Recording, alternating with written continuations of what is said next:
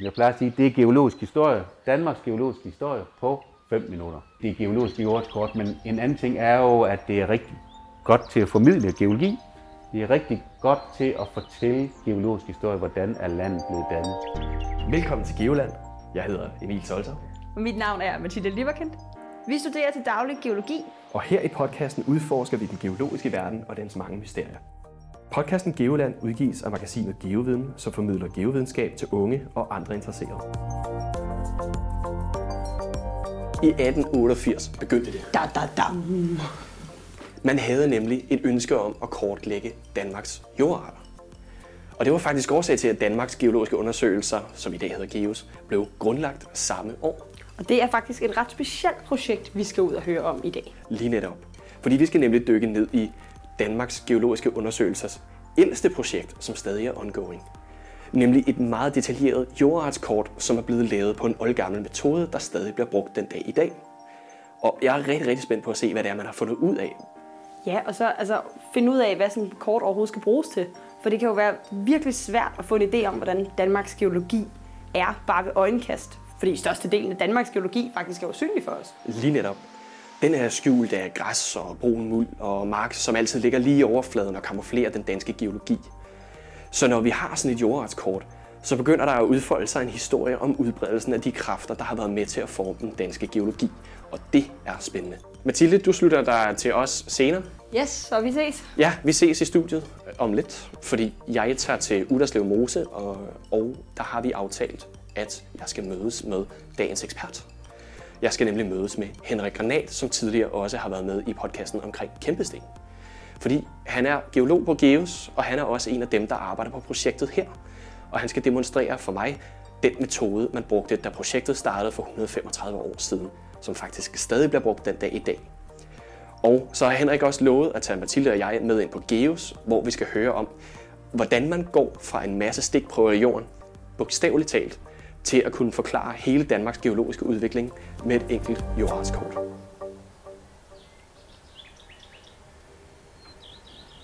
Vi er nu taget ud i felten. Kriteriet var at tage et hvilket som helst sted i Danmark, og øh, det er jo nemt opfyldt. Og med mig her, der har jeg den elskværdige Henrik Granat, fordi vi skal nu snakke om en særlig form for metode.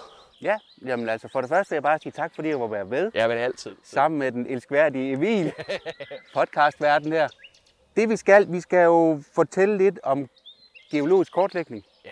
som jo har foregået i Danmark siden 1888. Nu skriver vi så 2023, så det er et stykke tid siden. Og vi er jo lidt uden for sæsonen. Det er jo lidt snyd, men det var i dag, vi havde mulighed for at lave den her optagelse, så vi tager ned i Uderslev Mose. Det ligger tæt ved København.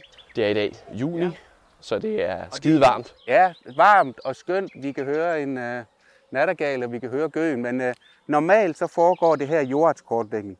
Altså jordartskortlægning, det betyder jo at lægge jordarter på kort, så man går rundt i landskabet, stikker et, et karteringsspyd, et jordspyd, et prøvetagningsspyd ned i jorden, og så ser man, hvad der findes under pløjelaget og ned til en meters dybde. Ja, fordi når jeg kigger ud over landskabet her, så tænker jeg, ja, ja, det, det ligner meget af det samme, ikke? Det gør det, og der ligger jo også øh, et muldlag over det hele, som er sådan øh, 20-30 cm tyk, som det er i de fleste steder i Danmark, hvor der er landbrugsjord. Og det er jo det, der godt kan snyde lidt, ikke? Det er jo det der muldlagsjord, som du ser heroppe i toppen. Vi har lidt græs, og der er lidt bark og sådan lidt, ikke? Men altså, for at finde ud af at lave det detektivarbejde, som vi nu skal til at lave her, så skal vi altså lige en, en lille meters penge ned under jorden, før der vi kan begynde at få den der gode historie der. Ja, der det sediment ligger, som vi kortlægger, som vi kalder jordarten. Så altså udstyret her, der har jeg jo så sådan et 1 meter spyd, det er sådan en jernstang, lidt mere end en centimeter i diameter, hvor der nederst der er sådan en slis. Og det møver man jo så ned i jorden, ned i nærheden af den der meters penge der. Og når man så trækker det op igen, så skulle der gerne følge en jordprøve med. Så står man og kigger lidt på den, og man føler lidt på den, og så vælger man blandt en helt stribe signatur, hvilken jordart det så er. Og jeg altså, til det udstyr, jeg har med ud, der har jeg jo altid en liste over alle de her jordarter. Nu har jeg jo gjort det her nogle år, og der er jo 80 forskellige at vælge imellem. I takt med, at man bliver erfaren, så kan man jo de fleste udenad.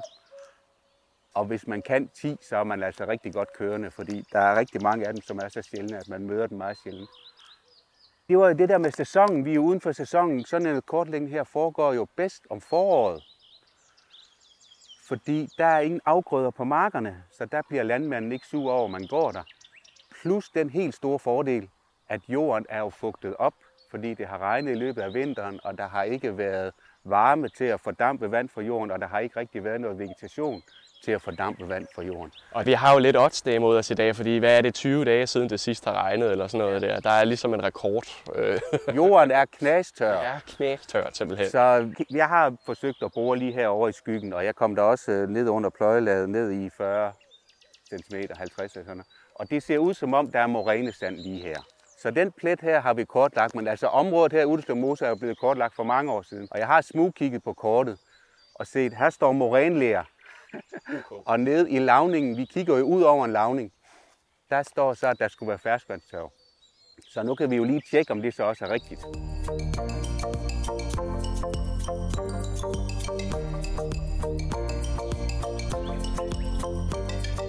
Altså, vi kigger her i overfladen, ser det samme muljord alle steder, men når det er, vi så kigger ud over landskabet og tager topografien i mente, øh, terrænet i mente, så begynder der altså at ske nogle ting, og vi kan begynde at udlede, okay, der sker faktisk noget under det her muldlag. Der er givetvis noget variation. Det er der i hvert fald på kortet. Det er der sikkert også i virkeligheden, hvis vi lige kigger efter. Men altså, om landskabet her er jo meget kuperet. Og det er jo, fordi det er et dødslandskab. Der er Uderslev Mose ligger lige syd for os i solens retning, som er en lang, aflang, bananformet lavning, hvor der nu er mose.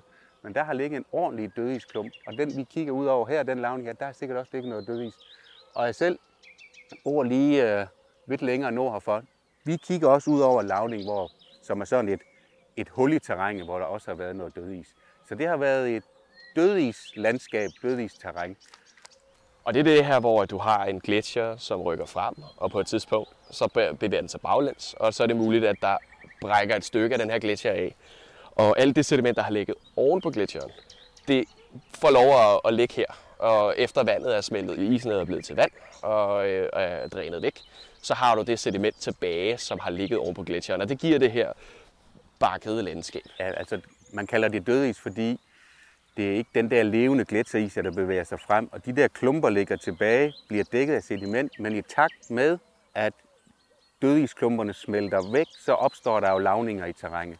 Så det er meget sådan kuperet med små lavninger og sådan lidt uregelmæssigt terræn. Og sådan, noget. sådan er et dødislandskab. Så hvad skal der til nu? Hvad skal vi gøre?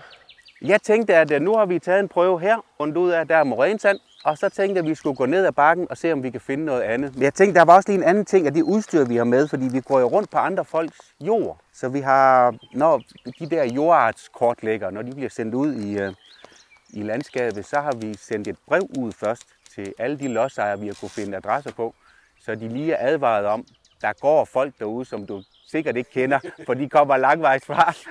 og så har man altid det et brev med, hvis der er nu nogen, der af en eller anden grund ikke har fået et brev eller sådan noget. Så kan man sige, at vi har gjort os umage for at gøre opmærksom på, at vi går her. Og så er folk jo som regel bare rigtig, rigtig venlige. Altså folk, de tager det normalt pænt. De tager det rigtig pænt. Og, men de er rigtig glade for lige at være spurgt i forvejen. Det er bare en rigtig god måde at komme fremmede folk i møde på, når man går på deres jord. Så, en lang liste, et spyd og et kort, som vi har, nej, et brev, vi har sendt ud til lodsejeren. Det er obligatorisk udstyr. Handsker, solcreme, det er noget andet. Masser af solcreme. Yes, skal vi ned ad bakken? ja, lad os gøre det. Vi skal til det.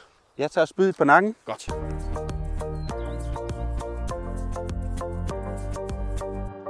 Så kan jeg jo, mens vi går, fortælle, at vi tager jo en prøve for sådan cirka mellem 100 og 100 meter. Vi snakker, det er siden 1800-tallet, at det her kort det har været startet. Ikke? 1888, for at være helt præcis. Altså, der har gået nogen i et 100 gange 100 gitter og taget spydstik. Simpelthen. Det giver mening, hvorfor det har taget så lang tid, synes jeg.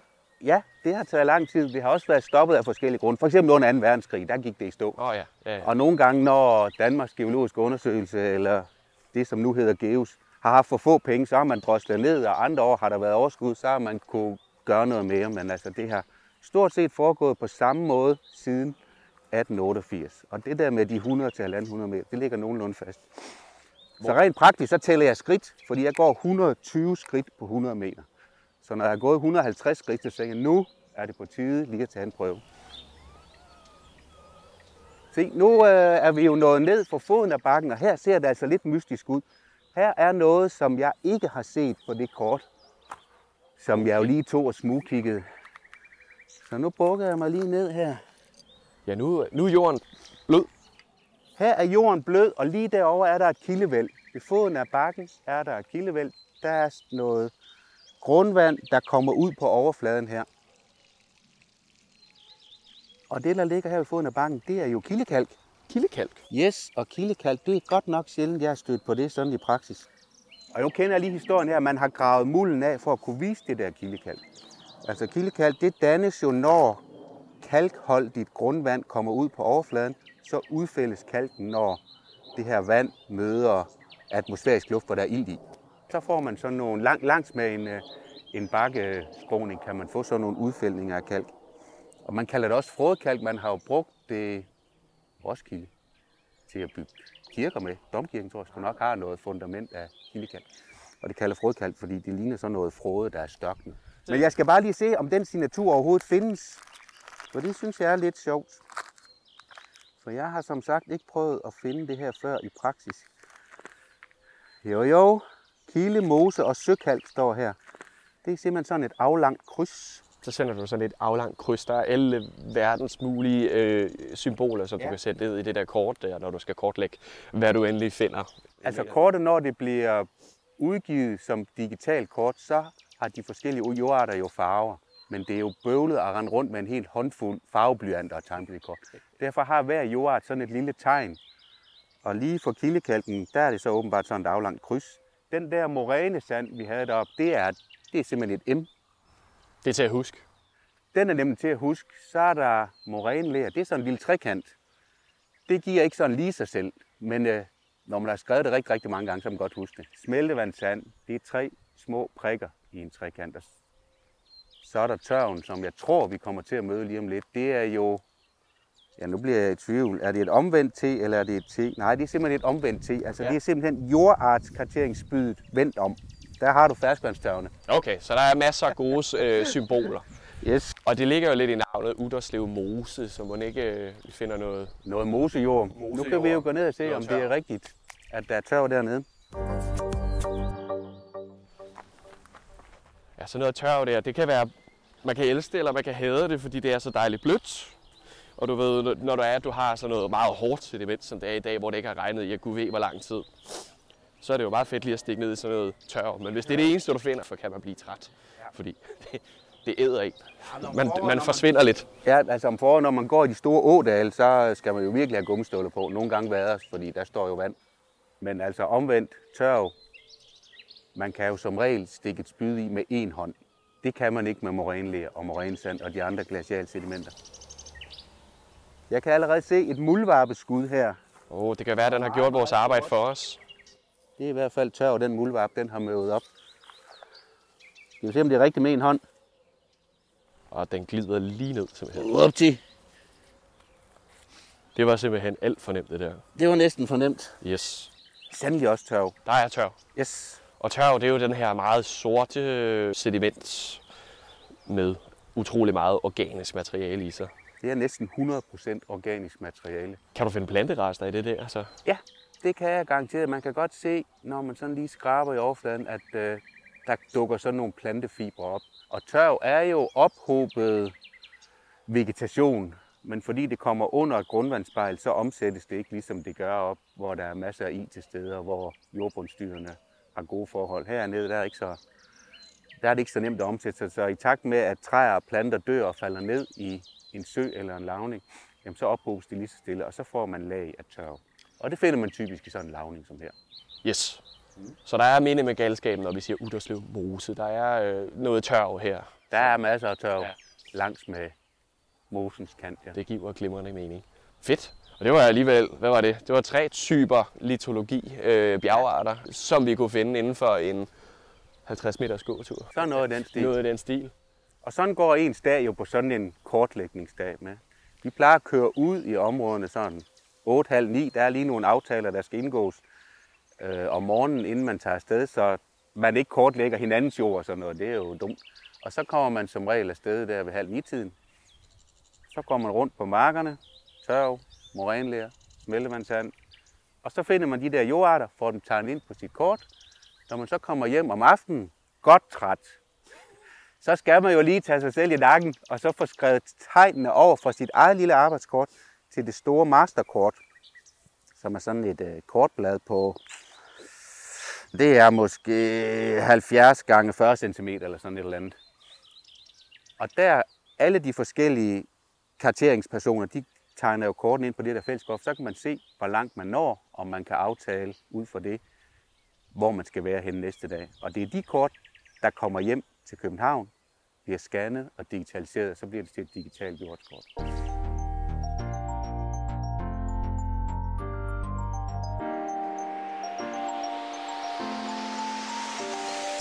Jamen, vi er jo nu rykket indenfor. Vi er kommet ind til dig, Mathilde. Ja, jeg har stået klar herinde og ventet på jer. Ja, vi har savnet dig. Vi er rykket indenfor for at snakke lidt om de ting, I har fundet ud af. Og en af de ting, som vi så ligesom skal have visuelt øh, på plads, det er jo ligesom, hvad man kan finde hvorhen i Danmark, og hvad I har fundet, og hvordan man ligesom kan sætte det op på det her kort. Altså nu har vi snakket om metoden, og hvordan man helt konkret bærer sig ad, og vi har fundet hele tre forskellige typer jordarter. Og det var fedt, at vi fik et sted, hvor der var øh, en kort gåtur, og der kunne vi få lov at se tre forskellige jordarter. Nogle gange kan det være utrolig meget øh, af det samme jordart, men øh, i Uderslev Mose, der sker simpelthen lidt af hvert. Og der fandt vi i hvert fald en af de jordarter, som var et tegn på istidsaflejringer. Og det var moræne sand. Vi fandt noget morensand på toppen af bakken, ja. Og øh, ved bunden af bakken, der fandt vi noget kildekalk og noget tørv. Og de begge dele, de er yngre, de er aflejet efter istiden. Ja, og det er også vigtigt at understrege. Ja. Så det er ikke al Danmarks geologi, der faktisk er lavet under istiden. Nej. De store rammer og de store former i landskabet, det er som regel istidslandskab. Men så er der mange af detaljerne er dannet efterfølgende. Tiden og de geologiske processer er jo ikke gået i stå, fordi indlandsisen smeltede væk, så der sker en hel masse ting. Der ophobes for eksempel tørv i lavninger.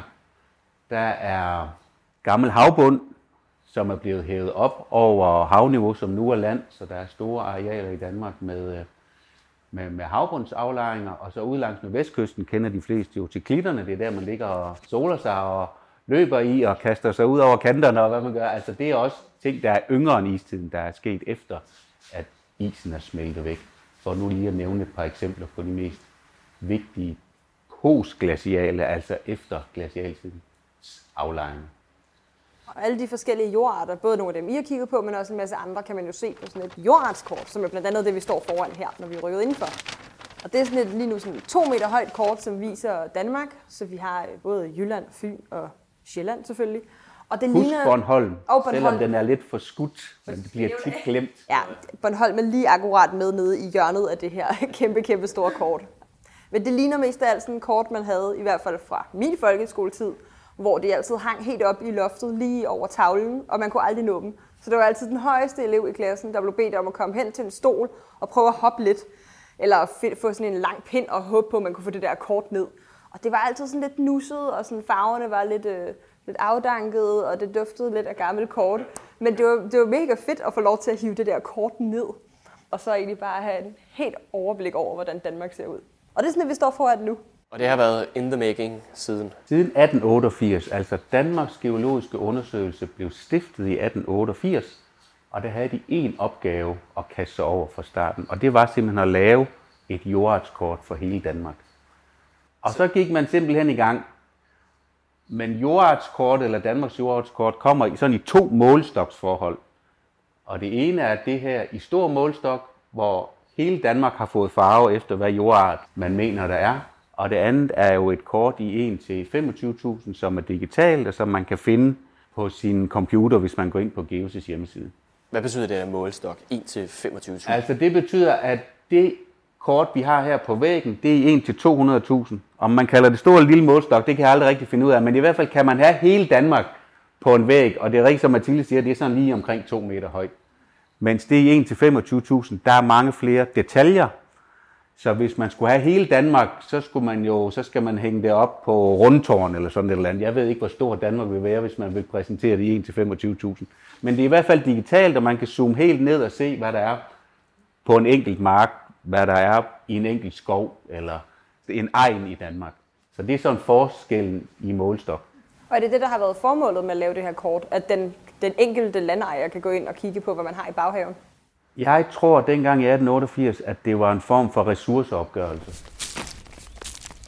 Altså for at finde ud af, hvor har vi sand og grus og kalk og sådan nogle ting til, øh, til industrien. Det var man interesseret i som hovedformål. Man har givetvis også tænkt på, at der er lidt forskellige dyrkningsforhold i, i Danmark. Hvis man kunne få en kortlægning af det, så havde man en fornemmelse af, hvad der var egnet sig bedst til at dyrke nogle steder frem for andre. Og man fik en forklaring på, hvorfor nogle marker blev præget af tørke før end andre. Det var der, hvor der var meget sand, mens de lerede marker, der, øh, de holder bedre på vandet sådan i en længere periode. Og, sådan noget. Så. og så har det så udviklet sig, men nu bruger man det også i alle mulige andre forbindelser. Det er jo der, vi anlægger vores veje, det er på den øverste meter, vi funderer vores huse, det er den øverste meter, vi dyrker i landbruget, vi dyrker skov. Altså det, hvis der sker en forurening, så, så er det også den øverste meter, der ligesom bestemmer, om det siver ned til grundvandet, eller det eventuelt bliver holdt tilbage i noget lerlag i toppen og sådan noget. Så det har mange forskellige anvendelser inden for fysisk planlægning ude i landskabet.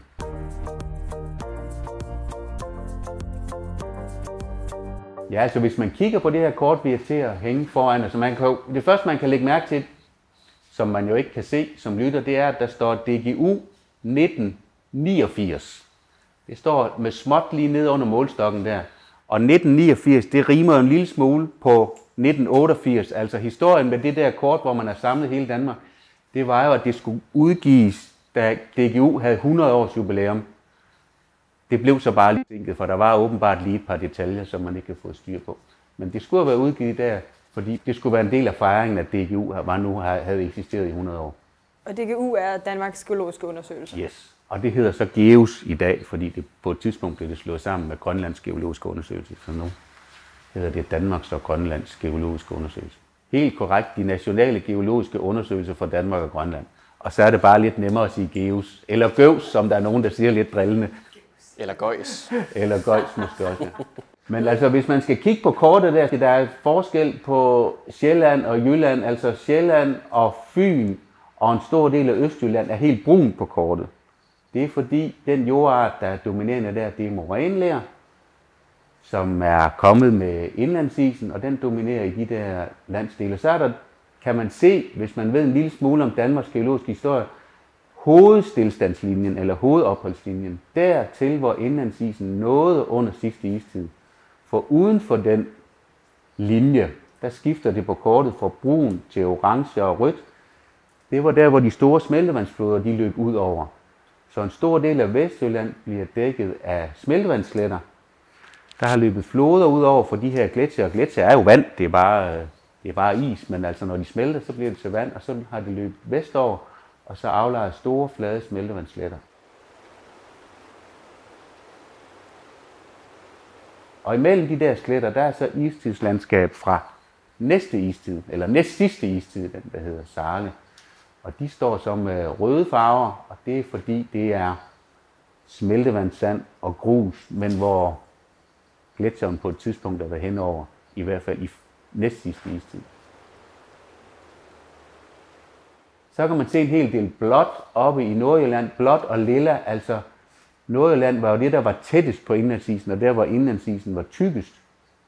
Så landet blev presset ned, da så isen smeltede væk, så kom der først et hav indover, som dannede havaflejringer. Havaflejringer, og der kan man jo typisk finde øh, muslingeskaller og snegleskaller, altså forskellige spor efter, efter havdyr og marindyr. Men da isen smeltede væk, fordi det havde været presset langt ned, så blev det så også hævet tilsvarende højt op, så der pludselig er en hel del hævet havbund i Nordjylland. Så hele sådan spidsen af Jylland har faktisk været gamle havbund?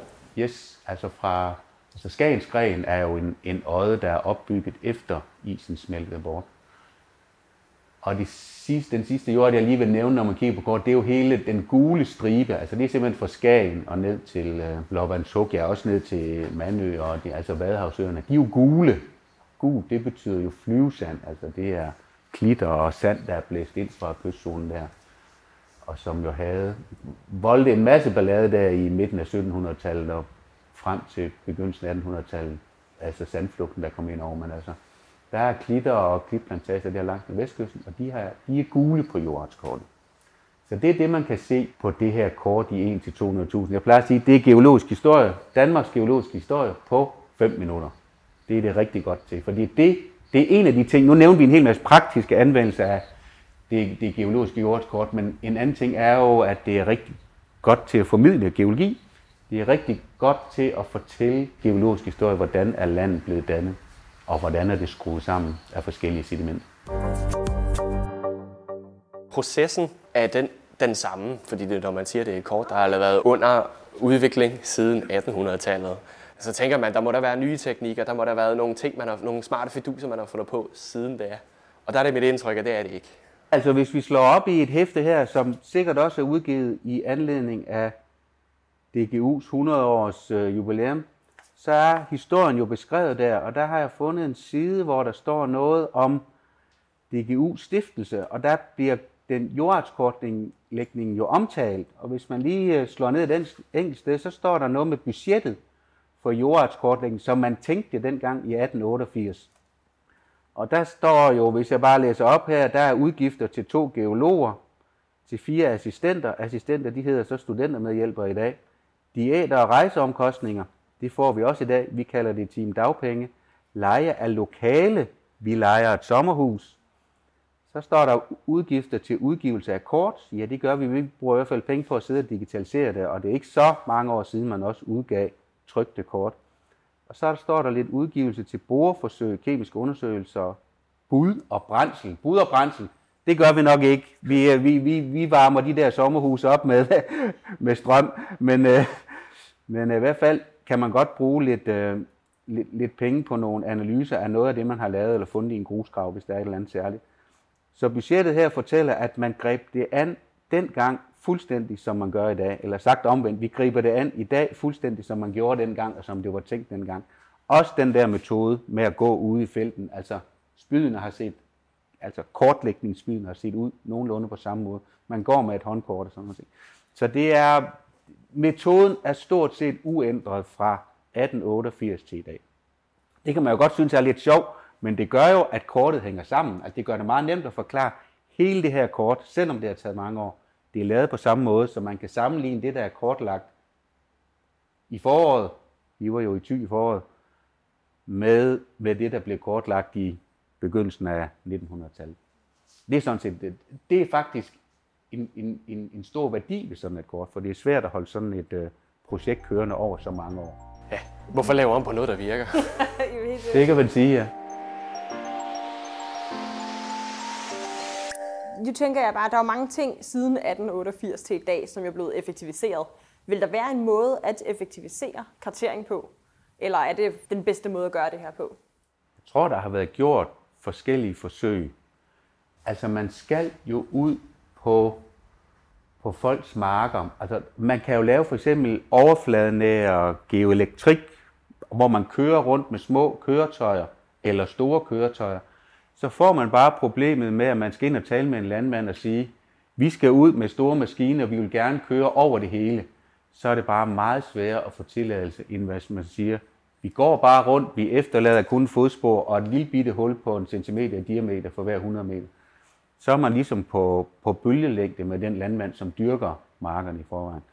Men der har givetvis været, hvad skal man sige, angreb på metoden undervejs, hvor man har forsøgt at effektivisere, men øh, vi har jo ændret en lille smule til at begynde med, der tegnede man jo på håndkort med blyant og ting og sager, som vi jo også var det, vi beskrev, da vi var ude. Men altså, GPS'en er jo opfundet, og man kan jo logge punkter på sin telefon. Det er meget, meget nemt.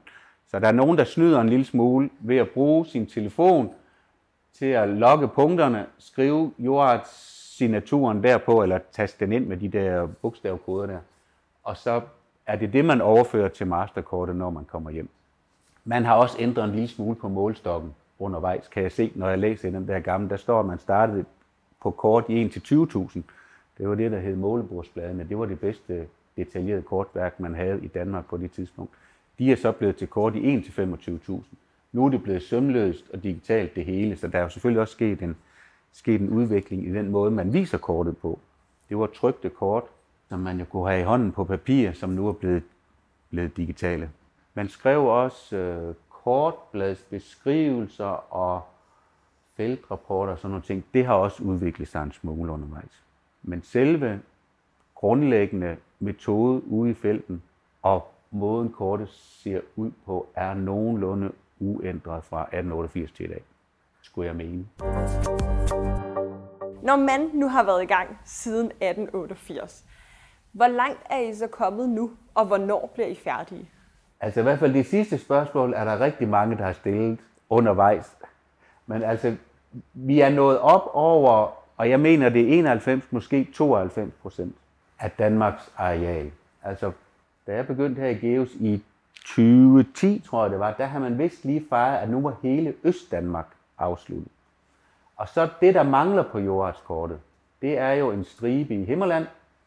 Så mangler der en lille bitte plet i Thy, fordi den måtte vi jo efterlade her i foråret, der var stadigvæk lidt tilbage. Og så mangler der en plet nede på Skovbjerg Bakkeø.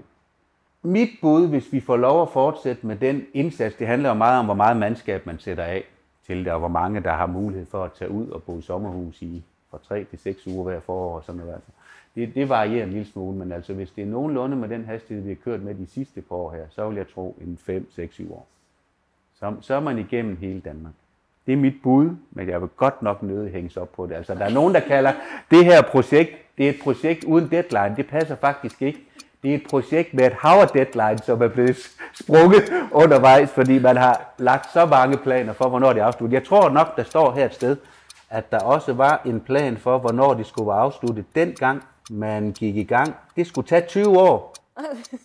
Fra 1888 det, det er så lige 1918, altså lige efter Første Verdenskrig. Lidt for optimistisk, ikke? Så det, det ja. På 100 år forsinket, ikke? Projektet her er godt nok ambitiøst. Altså at kunne få kortlagt hele geologien i en 1 til 25.000 ja, opløsning. Det er, det er ambitiøst. Ja. Formålet med kortet må vel også have ændret sig siden det. Der er i hvert fald kommet flere anvendelser til.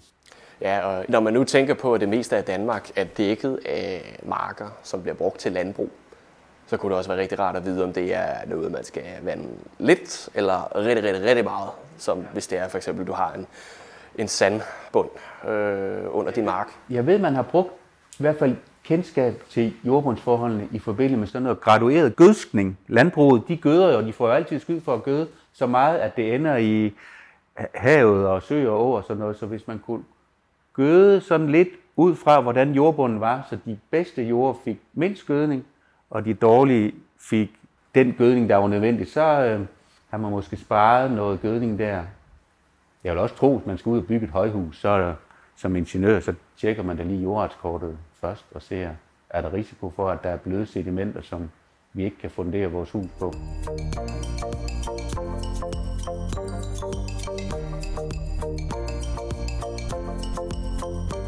Vi skal til at takke af, Mathilde. Altså, det er jo et absurd ambitiøst projekt, det her Danmarks kort her, med jordartskartering på kortet. Det er et vanvittigt flot kort, og det ved lidt detektivarbejde, så kan du altså se, hvad det er, der har været for nogle naturkræfter, som har påvirket landskabet. Vi har, Henrik og jeg, kigget ude i felten, hvor vi har kunnet iagtage selve landskabet, og vi har kunnet se det her dødislandskab, hvor vi kan forestille os en gletsjer, der har været inde over og brækket af og døde hen, og har haft sin indflydelse på, hvordan de her bakker de ligesom har formet sig. Men vi kan også kigge under jorden, som vi har gjort nu her, og som vi har kigget på et kort, som fortæller mere om den her historie om gletsjeren, der er væltet ind over Danmark. Det er super spændende. Jeg elsker de her små naturmysterier. Synes du ikke også? Det er fedt. Jeg synes, det er fedt, at der faktisk er så mange mysterier, og at det er sådan en blanding af, at man kan finde ud af dem samtidig med, at vi ved slet ikke det hele endnu. Vi er ved at være ved vejs ende, så tusind tak for nu, Henrik. Det var som altid en fornøjelse. Vil du gerne grave mere ned i, hvad Danmark egentlig er lavet af, og hvordan isen har formet netop din baghave, så kan du gå ind og læse mere på vores hjemmeside, geoviden.dk. Hvis du så klikker videre ind på Geoland, så kan du se billeder fra min tur til Uderslev Mose, samt udstyret, som man bruger til kortlægningen, samt selve kortet. Podcasten Geoland udgives af magasinet Geoviden, som formidler geovidenskab til unge og andre geointeresserede. Geoviden udkommer tre gange årligt. Det er helt gratis, og alle blade kan findes på geoviden.dk sammen med videoer, quizzer, grafikker og meget mere. Hvert blad har desuden et tema, som vi også kigger nærmere på her på Geoland. Tak fordi I lyttede med, og på genhør.